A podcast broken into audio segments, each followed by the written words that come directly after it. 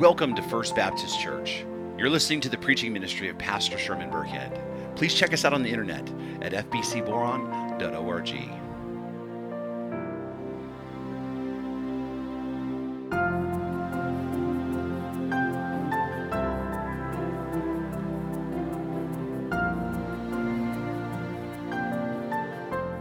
So, Mark chapter 14, beginning in verse 22. And the word of the sovereign Lord reads And as they were eating, he took bread, and after blessing it, broke it, and gave it to them, and said, Take this my, is my body. And then he took a cup, and when he had given thanks, he gave it to them, and they all drank of it.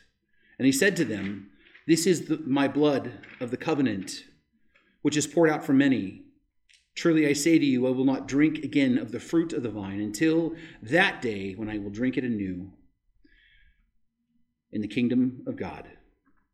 And when they had sung a hymn, they went out to the Mount of Olives. This is the word of the Lord. The Puritan preacher Richard Baxter once said, Nowhere is God so near to man as in Jesus Christ. And nowhere is Christ so familiarly represented to us as in the holy sacraments. So there is a phenomenon you might have heard of that all almost all of us are influenced by. It is called the Mandela effect. The Mandela effect is defined as an unusual phenomenon where large groups of people remember something differently than how it actually occurred. In other words, lots of people who are familiar with something will misremember the details about it. For example, in the movie The Empire Strikes Back, there's a scene where the protagonist, Luke Skywalker, is having a lightsaber battle with the antagonist, Darth Vader.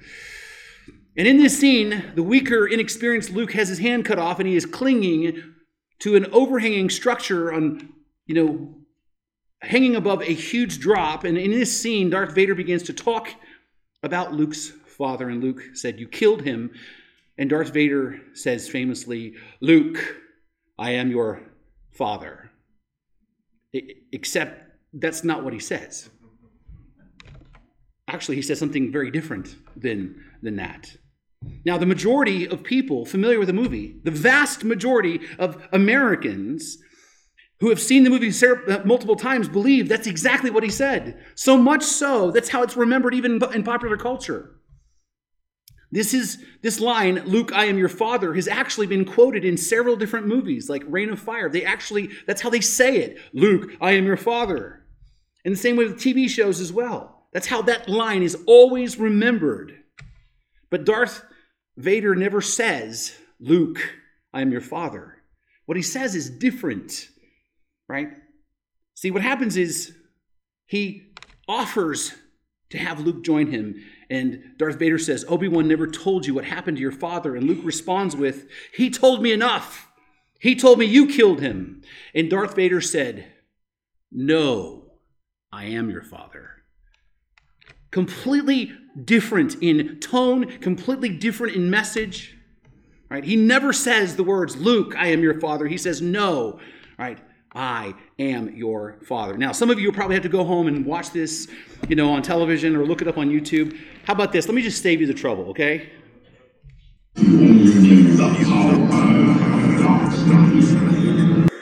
Obi-Wan never told you what happened to your father. He told me enough.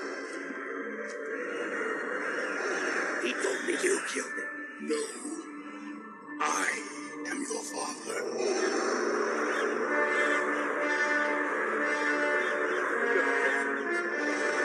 Oh, it's not true. That's impossible.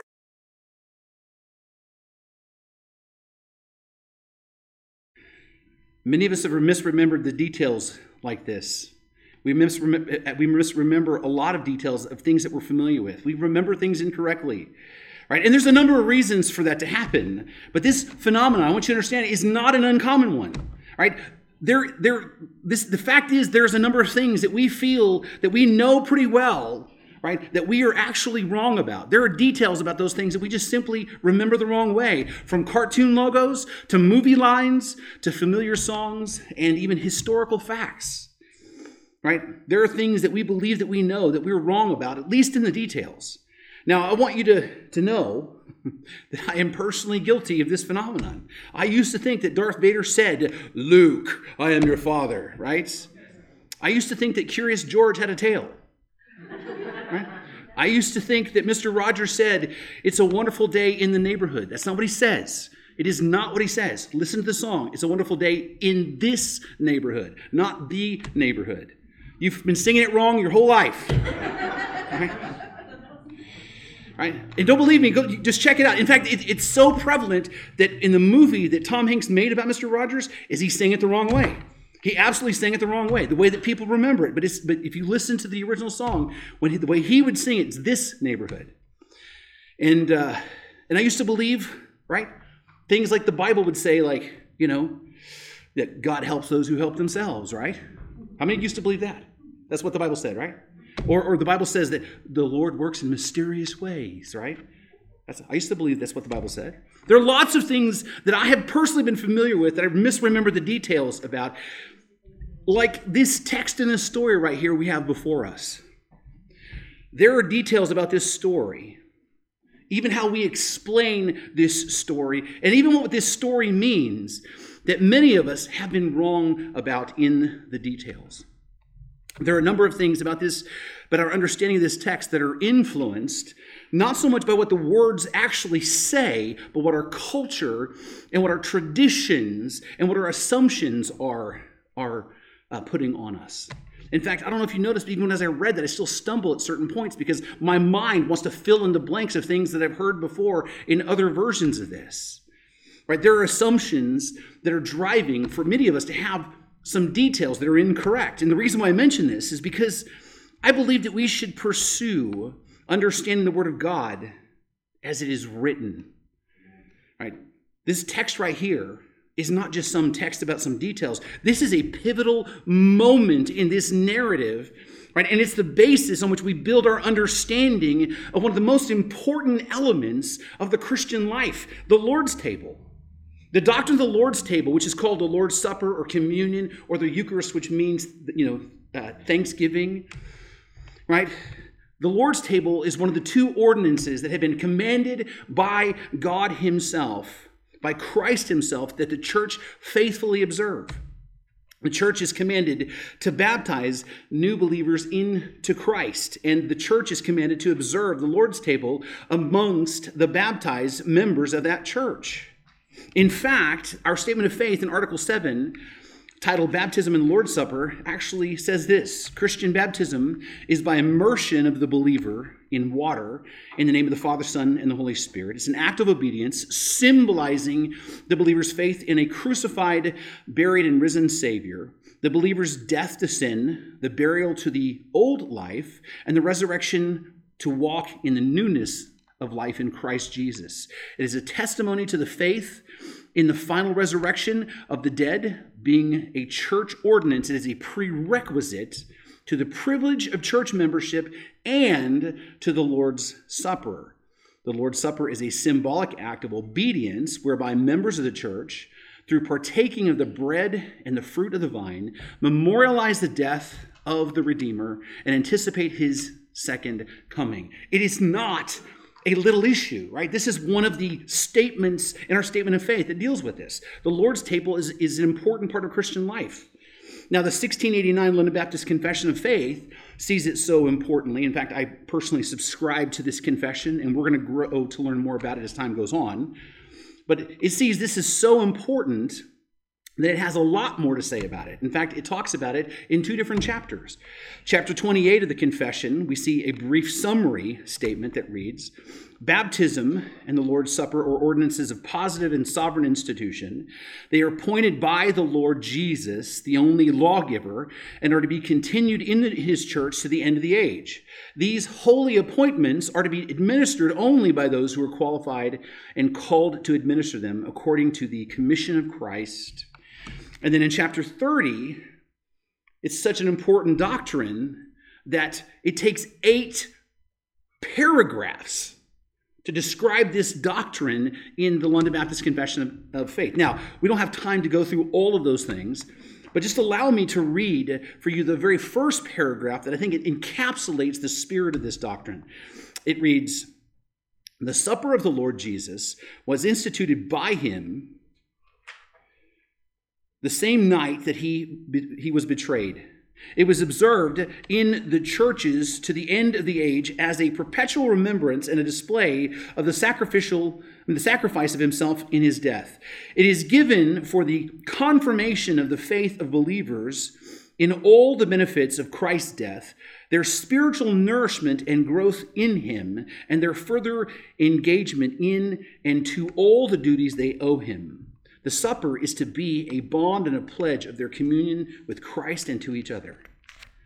So it's this is important stuff, right?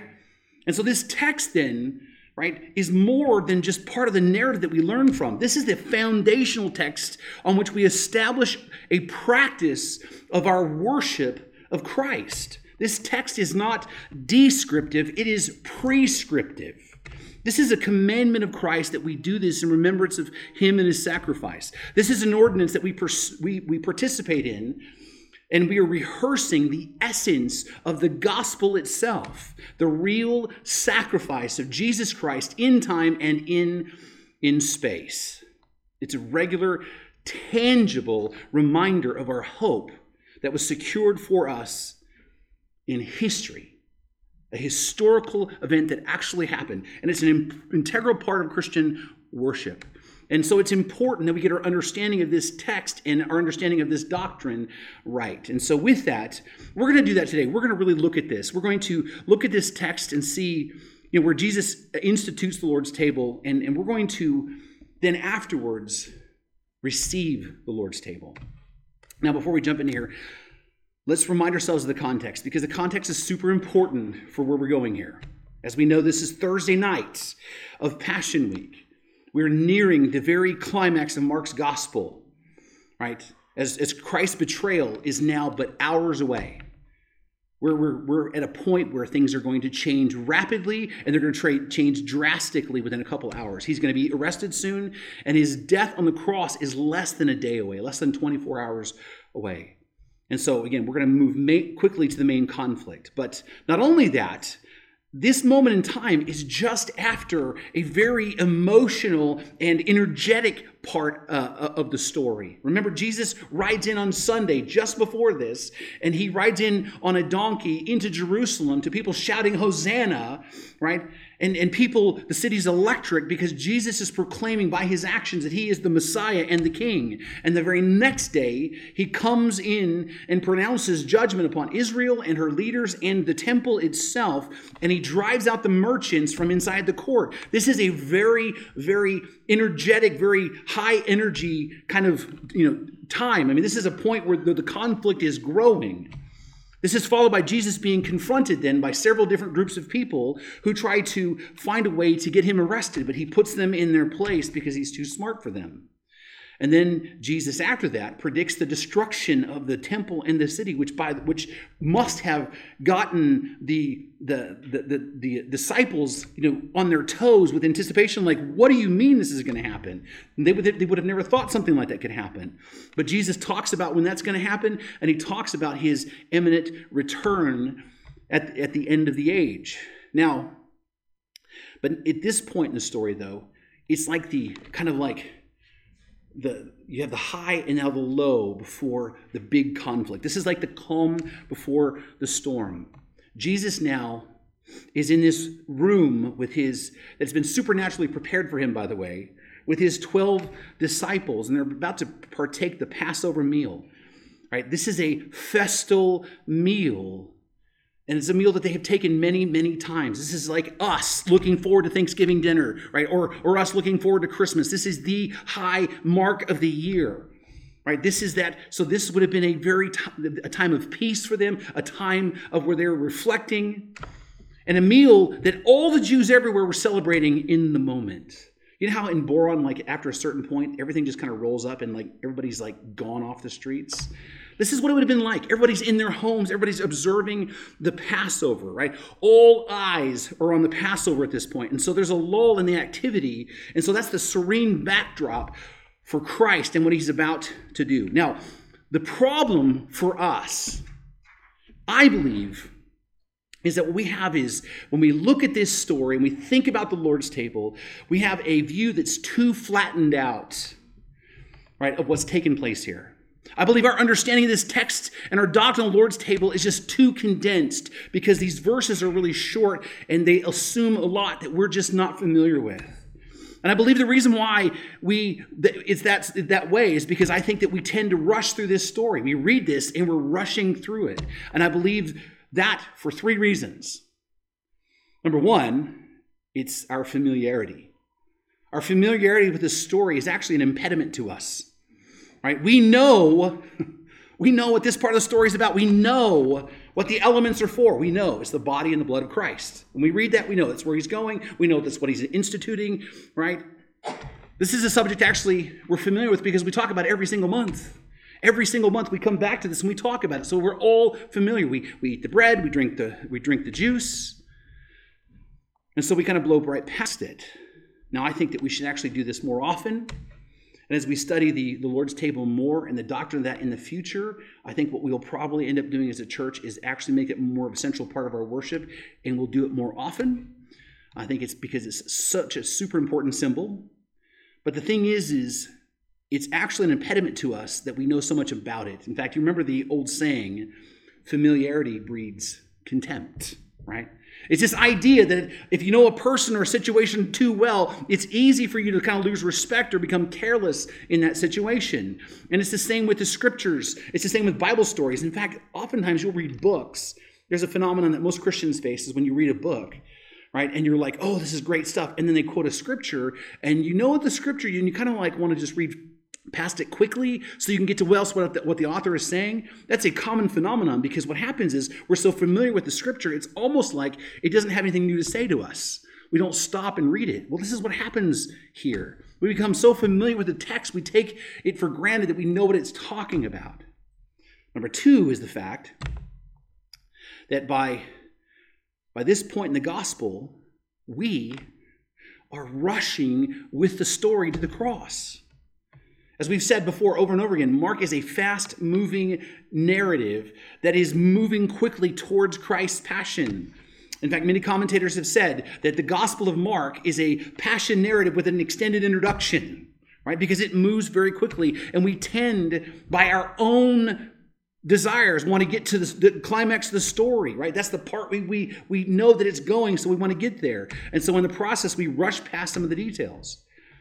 And then number three, for us as Gentiles, we don't realize or think about the historical background of the Passover dinner. As Gentiles, we just don't think about what's actually taking place in that room at the time. I mean, we know that they're eating together, we, we know that much. But really, many Christians would just assume all there was to, to eat was bread and, and wine, and that was it. That it was just basically, you know, there was grape juice and some wine, and Jesus said some stuff, and you know, that's the sum and the substance of the supper. But there's a whole backstory to this meal that we really need to begin to come to terms with and keep in perspective. Otherwise, the significance of what Mark records here for us is going to be lost on us. And if we don't, you know, understand the background, the Lord's table is just simply going to become this quaint little ritual where we eat some bread and drink a little thimble of, of, of grape juice once a month. The truth is, a lot is happening that we need to wrap our heads around. And so we're going to begin with a little historical background. And the first thing you need to understand is that, contrary to what some people might tell you, this is a very real Passover dinner. Jesus is having the Passover.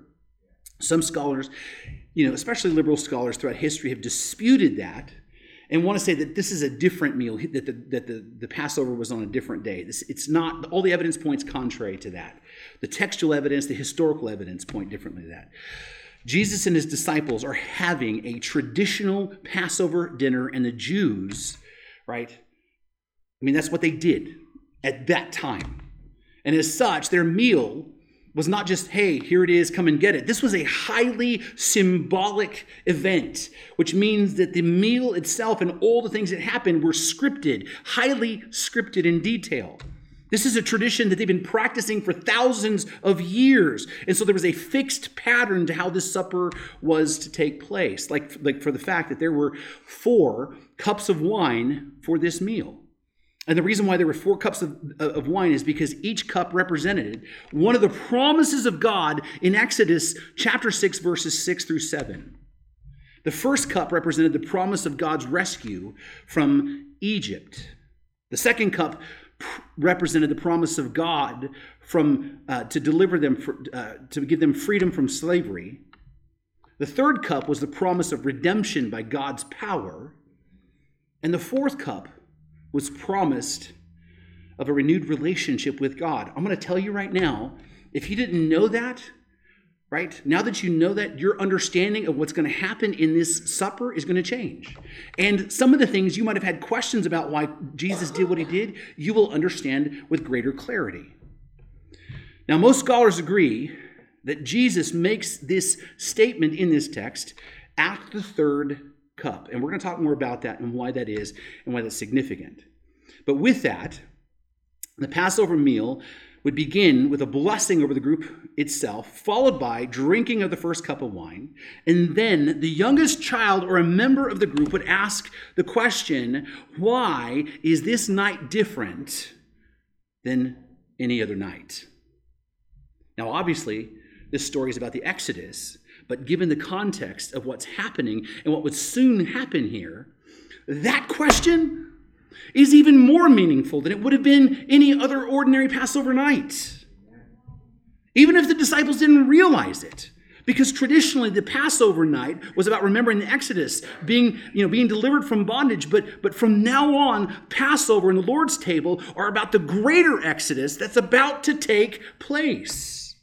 That is a truth that we need to understand. The Exodus in the Old Testament is in view here, but but but that event in the past is now a symbol of a greater Exodus that's about to come, the Exodus of God's people from the kingdom of darkness. There's so much symbolism here, it's even hard to describe it. You see, we must come to terms with the fact that what God has done in the past through Israel, all of that points forward to Christ and this moment, and all of it are fulfilled in his finished work. And so, this question, why is this night different than any other? This question is actually more important than, than usual. Now, traditionally, the question was answered when the father or the host of the, the Passover, which would be Jesus here, they would recount the events of the Passover. Right? This means that, that this was not something somewhere where they just started eating. It was a deliberate, rehearsed ritual that pointed back to, to the history of God's redemptive work. But this time, the supper had a new and greater significance. Now, in this retelling of the story, the symbolism before they would eat of the various elements would be interpreted. The Passover lamb is the blood of the sacrificial lamb that protected the people of Israel from the angel of death. The unleavened bread is the quickness of God's deliverance. The bowls of salt water, tears shed in bondage. They also rep- represented crossing the Red Sea. The bitter herbs represented the bitterness of captivity. And then you have, again, the four cups of wine promise that, that there were four promises of God. Now, as the, the celebrants would, would rehearse and remember these symbols of the Passover, the celebrants would also recall the covenant that God had made with Abraham, a covenant that was renewed with Isaac, Jacob, and Moses, right? And that covenant promise of the seed of Abraham and the, and the seed of the woman in the garden that would bless the nations and ultimately crush the head of the serpent. It's all pointing forward, all of it, to the victory that's going to be found in Christ. Even those, even though this supper looked back into history, it was still always looking forward to, to, to the Messiah. And here Jesus, the Messiah, is provi- presiding over this, this final Passover meal for these men. This began with the breaking of the bread. So, this recounting of the glorious events of liberation in the Passover story ended with the drinking of the second cup of wine, and that would mark the beginning of the actual eating part of the meal itself, which would then begin with the bread. This right here is where our text picks up. You see, all that background that we had no idea was taking place, that's actually building on itself to this point here. You see, as we begin this text, there's just a lot of stuff that Mark just assumes that his audience understands and knows. Now, with that, let's take a look at the text itself. It says in verse 22 And as they were eating, he took bread and after blessing it, broke it and gave it to them and said, Take, this is my body. You see, the eating portion of the meal began with the bread. And notice that he says, it says that he took bread and he blessed it. Now, when we read these words, we don't realize that this is still part of the scriptural ritual, Mean, the scripted ritual that, that they, they did every year. And this blessing that Jesus would offer wasn't so much that was a blessing of the bread itself, it was a blessing to God, the one who provided the, the, the, the blessing or the bread. In fact, the blessing would go something like this Praise be to thou, O Lord God, sovereign of the world who causes bread to come from the earth. Now, the reason why I mention this is because the fact is, the focus of all this is upon God, and also because this is part of the normal meal. Right? The taking of the bread, the blessing it, the breaking it, the distributing it is part of the normal meal. And in light of that, there are some things that we think, I think we need to come to terms with in the way that we have, I think, maybe understood some of the symbolism here.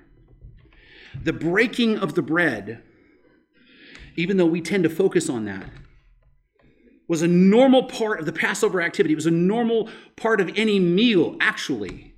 Because when they served bread, it was always served whole, never pre cut, never pre sliced. I mean, the whole thing about, you know, you know, the greatest thing since sliced bread. Pre-sliced bread is pretty rel- uh, relatively new invention in, in history. Right? The bread was always served whole, and then it was broken right before distribution. And the reason for why, why this is important for us is because we want to understand the text, what it's actually communicating to us, and not what our traditions or our assumptions have conditioned us to believe. You see, the Gospels never say, I want you to hear me, okay? Just be patient with me. The Gospels never say Christ's body was broken for us. They don't, they don't say it.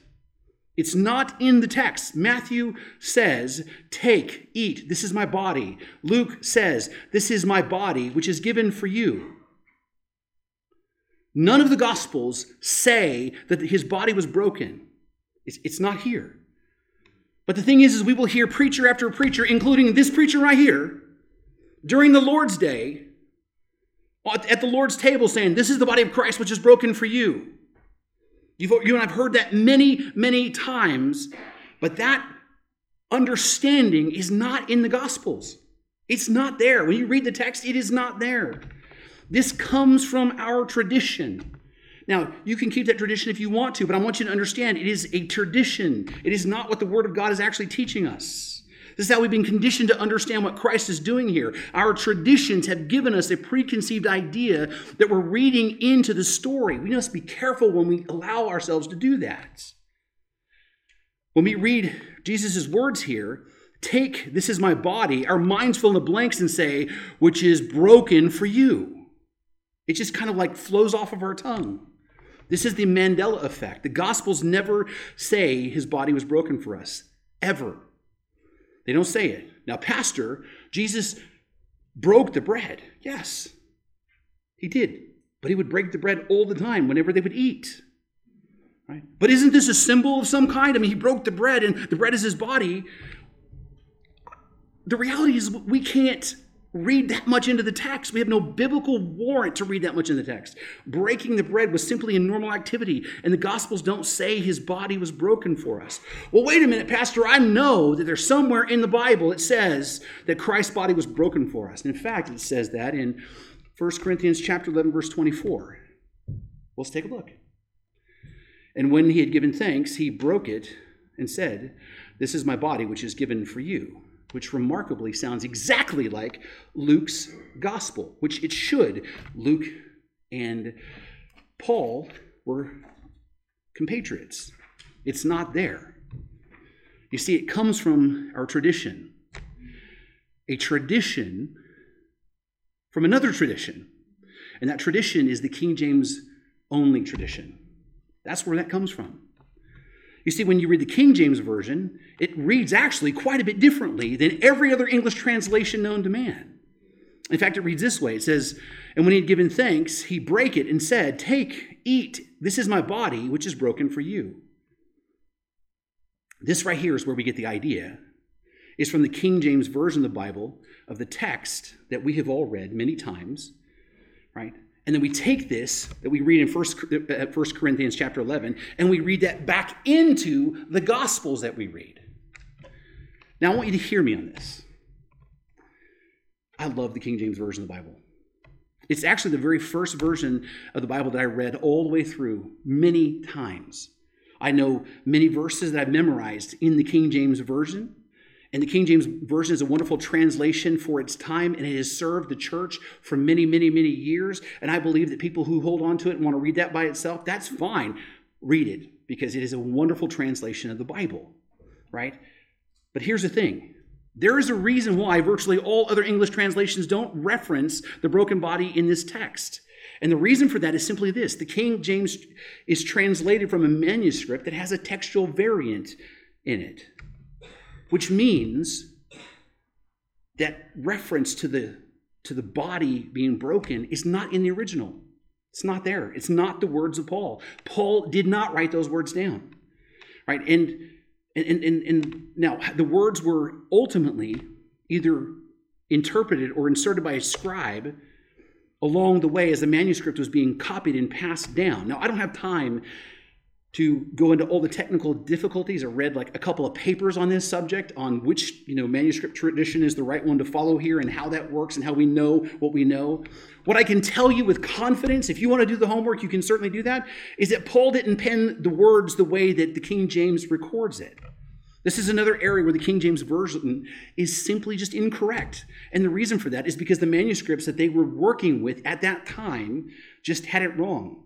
The, the reality is today we have more manuscripts than we've ever had, and we can actually look back in history and see those men did a great job with what they had to work with at the time. But this is one of those areas where it's just not, it doesn't bear itself out. And so, this tradition of presenting the bread as the broken body of Christ is not, right, is not in the text.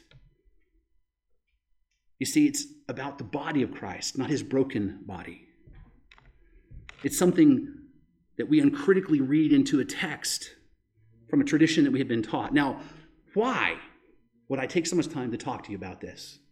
Because frankly, I don't even like talking about the, the, the stuff with the King James Version, because invariably someone's going to like email me or, or, or hit me up on Facebook saying, Pastor, you're wrong. And, and I, you know, I appreciate people telling me they're wrong, but I would just appreciate if people tell me they're wrong to be willing to read the books to, to go back through and point out why I'm wrong, right?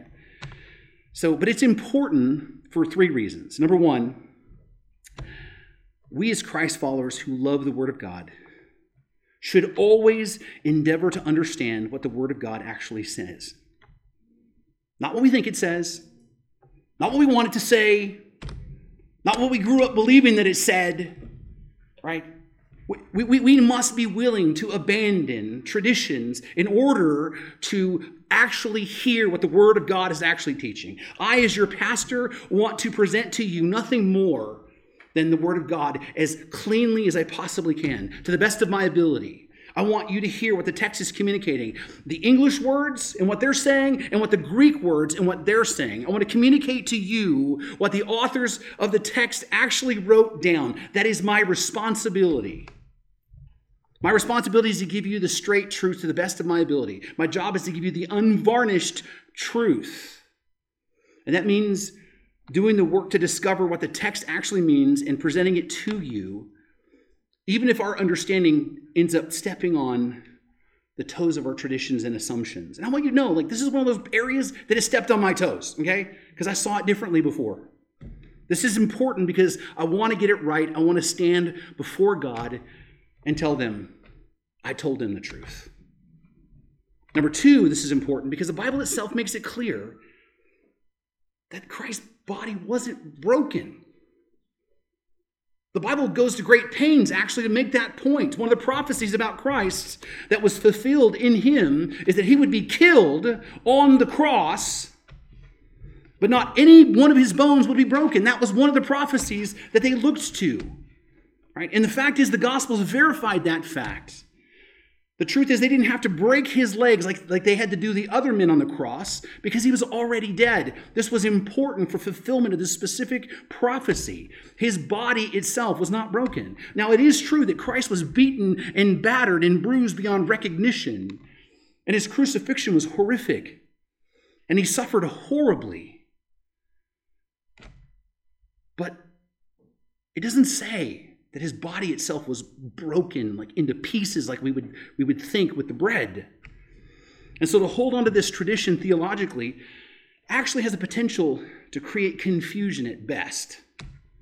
Number three this is important because we want to understand what jesus is actually getting at when he's saying what he said right if we focus on the tradition of the body being broken, we end up missing something else that he's trying to tell us. We end up focusing on the broken body and what that represents, and we miss what the whole of his body represents. In fact, one commentary puts it this way the significant action of Jesus was the distribution of the bread, not the breaking. The, the bread represents his body, i.e., his abiding presence promised to the disciples on the eve of his crucifixion. And the words became a pledge and a real to, of the real presence of Jesus whenever and, and when, wherever and whenever his followers celebrate the supper. The bread was a promise of Christ being with them. That's the essence of the promise. You see, the, the bread was not simply about his fleshly body, it was about his whole person, the whole person of Christ, not simply just part of his flesh. It was about all of him. Jesus, through his actions, here is promising to be with them, and the bread is a tangible symbol of that presence. As my understanding has grown of that, my actual celebration of the Lord actually is heightened because of that truth. I mean, this was a comfort to them. And it is to us that we take the bread and we're reminded that the person of Christ, a very real person in history, in a very real way, is perpetually with us. If there is a truth that you need to meditate on to stay your mind in troubled times right now, it is that one. When we take the bread, we're reminded of the truth that God, the Son, Christ Himself, is with us. That's the hope on which we rest, by the way. Right? That we are in Christ and Christ is in us. This is a picture of the promise that He will never leave us or forsake us. This is a picture of the promise that He will always be with us, even to the end of the age. That no matter where you find yourself, and that no matter what you find your, your circumstances of your life to be, Christ always abides with you. He is with you. Now, understand, please understand, I'm not denying the sacrificial nature of what Christ is saying here. Actually, on the contrary, I'm confirming it. You see, the bread is a picture of his whole self. His whole self. The whole person. He gave his whole self for us on the cross and held nothing back. He didn't just give part of himself. Do you understand that? Like Christ gave all of himself on the cross. Christ doesn't just give part of himself, he gives all of himself to redeem his people. This is the picture of Christ's sacrifice, the nature of his sacrifice. That's why, that's the reason why we say you ought to be all in for Christ because he was all in for you. The bread symbolizes the complete person of Christ being given. That's the picture here. But the promise that is presented here, the one that we ought to hold on to, is that Christ is ever present with us. And the bread of the Lord's table celebrates that. I don't know about you, but that is a truth that stays my heart and my mind.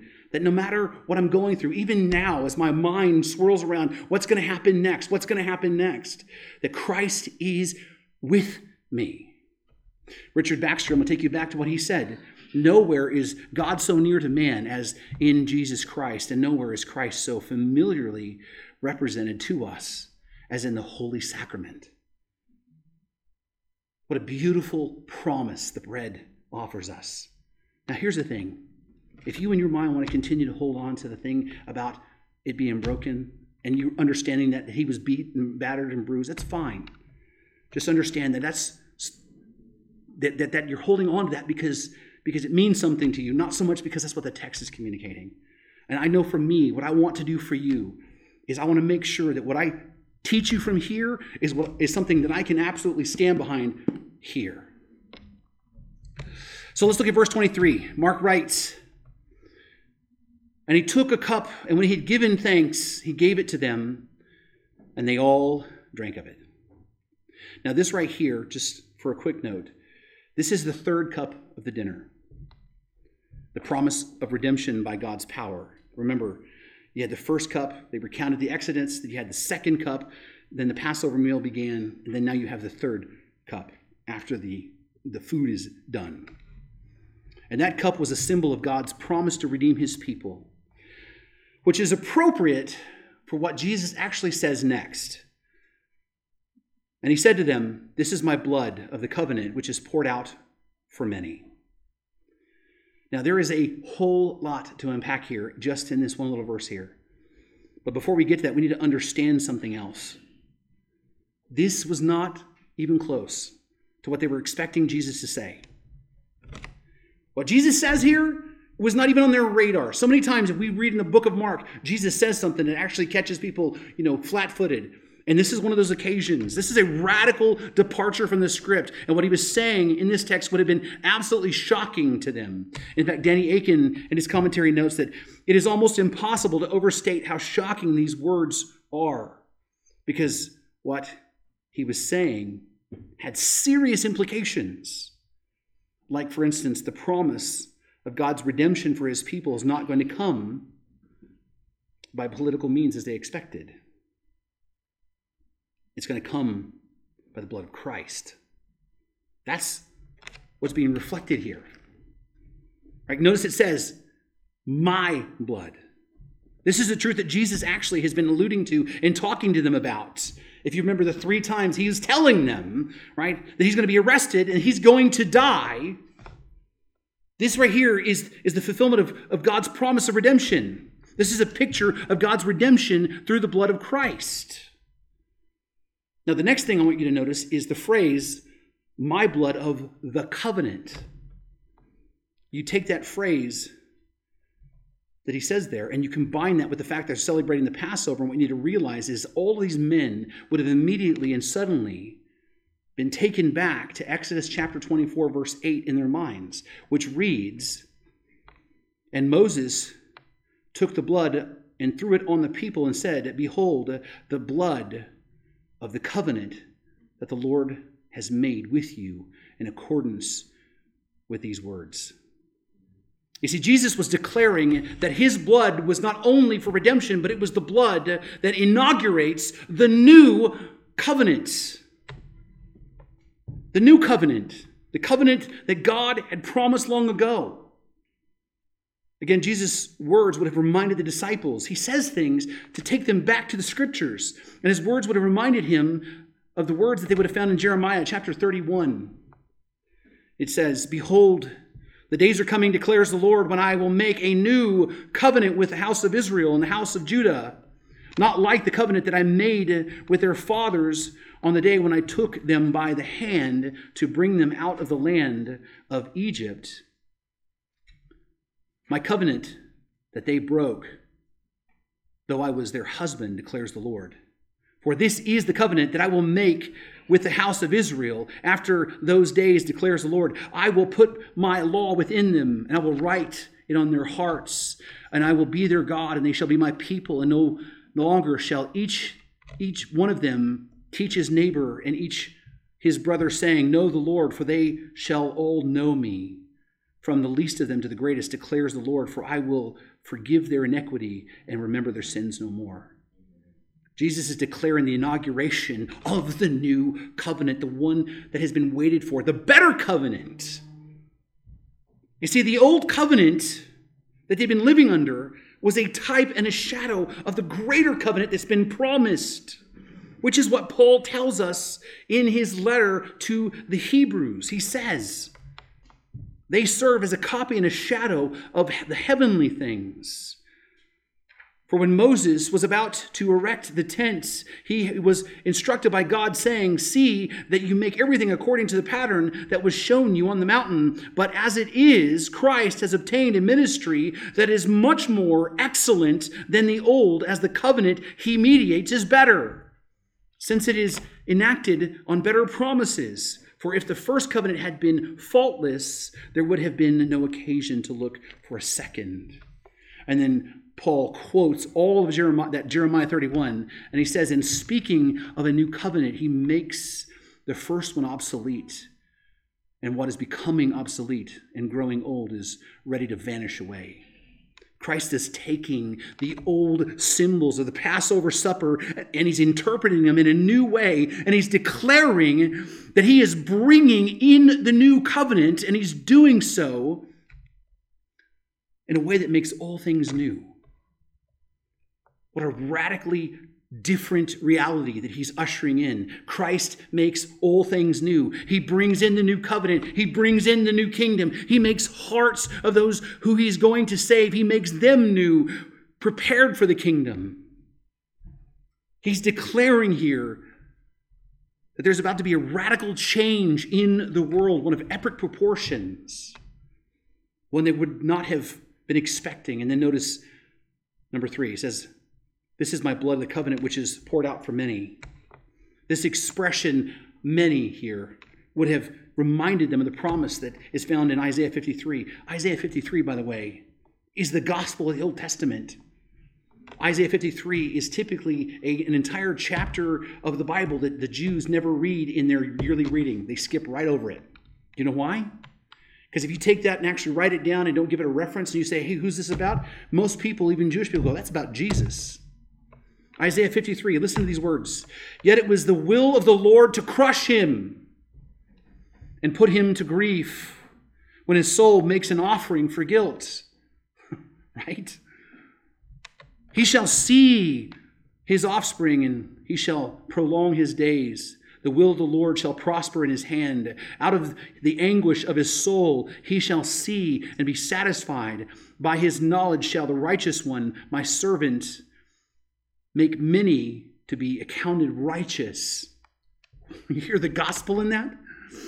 And he shall bear their iniquities. Therefore, I will divide him a portion with many. Notice the many. And he shall divide the spoil with the strong, because he poured out his soul to death and was numbered with the transgressors. Yet he bore the sin of many and makes intercessions for the transgressors.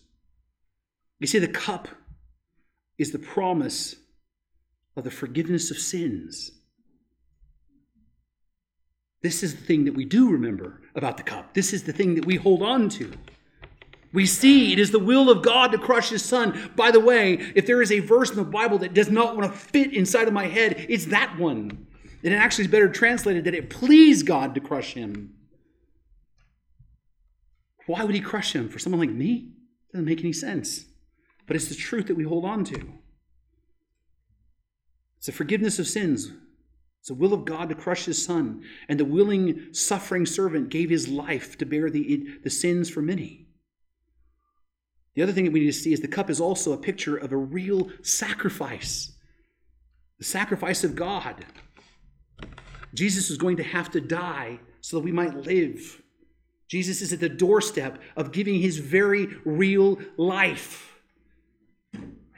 to the point where we're going to hear him pray If this cup could pass from me, then let it be. If not, let your will be done and not mine.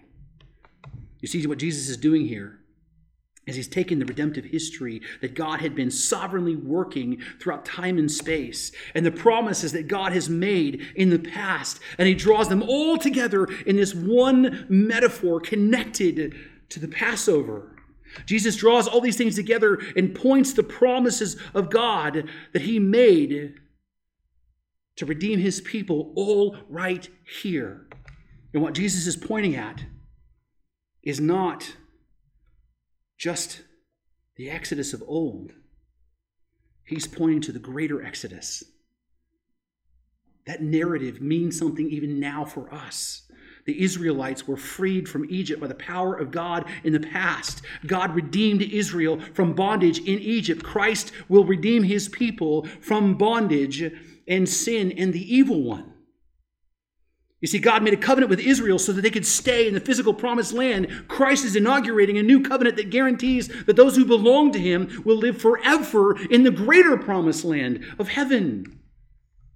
Jesus is using these familiar symbols and stories to point toward his work and what he's about to complete that will fulfill all of these things. And that true hope is not just for the few Jews, but for the whole world, the many. Because Jesus will shed his blood for the many. Remember the promise made to Abraham's seed. The promised Messiah would be a blessing, not just for the Jews, but to the nations.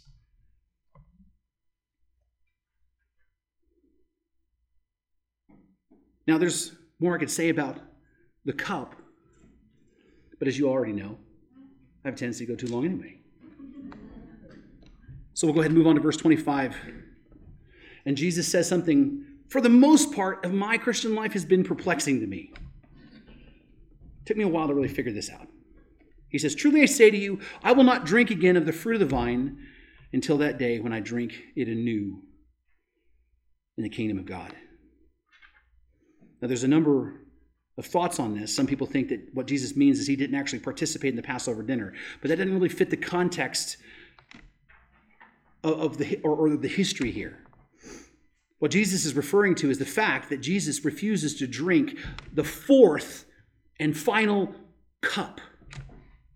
This is the cup of the promise of a renewed relationship with God. And it's also called the cup of consummation. Jesus is saying, I will not drink the fourth cup until I drink it again in the kingdom of God. Or, in other words, I will not drink that final cup until I return when it's finished.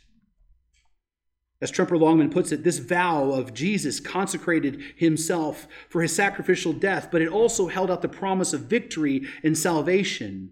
He will drink the cup new with a new redeemed community in the kingdom of God. He will keep he will drink the cup of consummation when all of his redemptive works are finally actually consummated. And when finally all believers live forever in the new promised land, in the very presence of God forever. You see, there's so much more to this text than taking a little piece of bread and a thimbleful of grape juice. It means so much more. We have, now, we have in these symbols the symbols themselves that point to the climax of redemptive history. That's what we're taking, is this pointing forward to the climax of redemptive history. We have the reality of the new covenant that has been pointed to by the old covenant. We have the covenant promises being fulfilled in Christ. We have God Himself inaugurating the covenant by His own blood. And we have the promise of God Himself in Jesus Christ to perpetually be with us through it all. See, this is a sacred, sacred ordinance of earth shattering implications. This is something that I think that we as a church could grow in our reverence toward. I know for me, I know for me, I'm convicted by that. As I study it more and more, I'm convicted by that. But with that, notice verse 26, and we'll wrap up with this. And then they had sung a hymn. And when they sung a hymn, they went out to the Mount of Olives. One of the things that's often overlooked, and also because one of the things about our Bibles, they tend to make decisions for us and they split things up and put different headings in and they separate things that maybe should go together. What we don't realize is that it was traditional for them when they finished their meal was to sing a hymn. And what they would sing is the second part of what's called the, that Hallel, you know, which is Psalms 115 through 18. And there is a part of the section of that hymn as they sang that must have just rever- reverberated in Christ's ears. And I think then helps to cement in our minds what Jesus was doing. And the words are Psalm 118, 14 through 17, and I'll just read them for you. Just, just listen to the words. The Lord is my strength and my song. He has become my salvation. Glad songs of salvation are in the tents of the righteous. The right hand of the Lord does valiantly. The right hand of the Lord exalts. The right hand of the Lord does valiantly. I shall not die, but I shall live and recount the deeds of the Lord. That is what the Lord's table is about. We're recounting, right? This is not a trite little ritual. We are recounting together the deeds of the Lord, the very real historical deeds of the Lord that have changed the world, the deeds of the Lord that have changed this wretched heart of stone into a heart of flesh that aches for him. The deeds of the Lord that makes all things new. The deeds of the Lord that fixes broken relationships. The deeds of the Lord that has the power to deliver the worst of the worst into his very presence forever and ever. That is what we are recounting when we, we take those elements. It's not just a little thing we add on to the end of service once a month. It is really at the heart of what we're about as Christians. We're looking heavenward to Christ and saying, Lord, we remember what you've done. And it's real to us. Now, we deny that his physical body is present in the elements. That's a heresy. But we know that the symbolism still points to a reality that is never changing. And it reminds us that their hope is not just something that we think about or wish. It is a hope that is real, that happened in time, in space. Praise the Lord for that. Praise the Lord for the Lord's table. Praise the Lord for all that it means. Praise the Lord that He loved us so much to give it to us. In fact, let me just read for you the words of J.C. Ryle.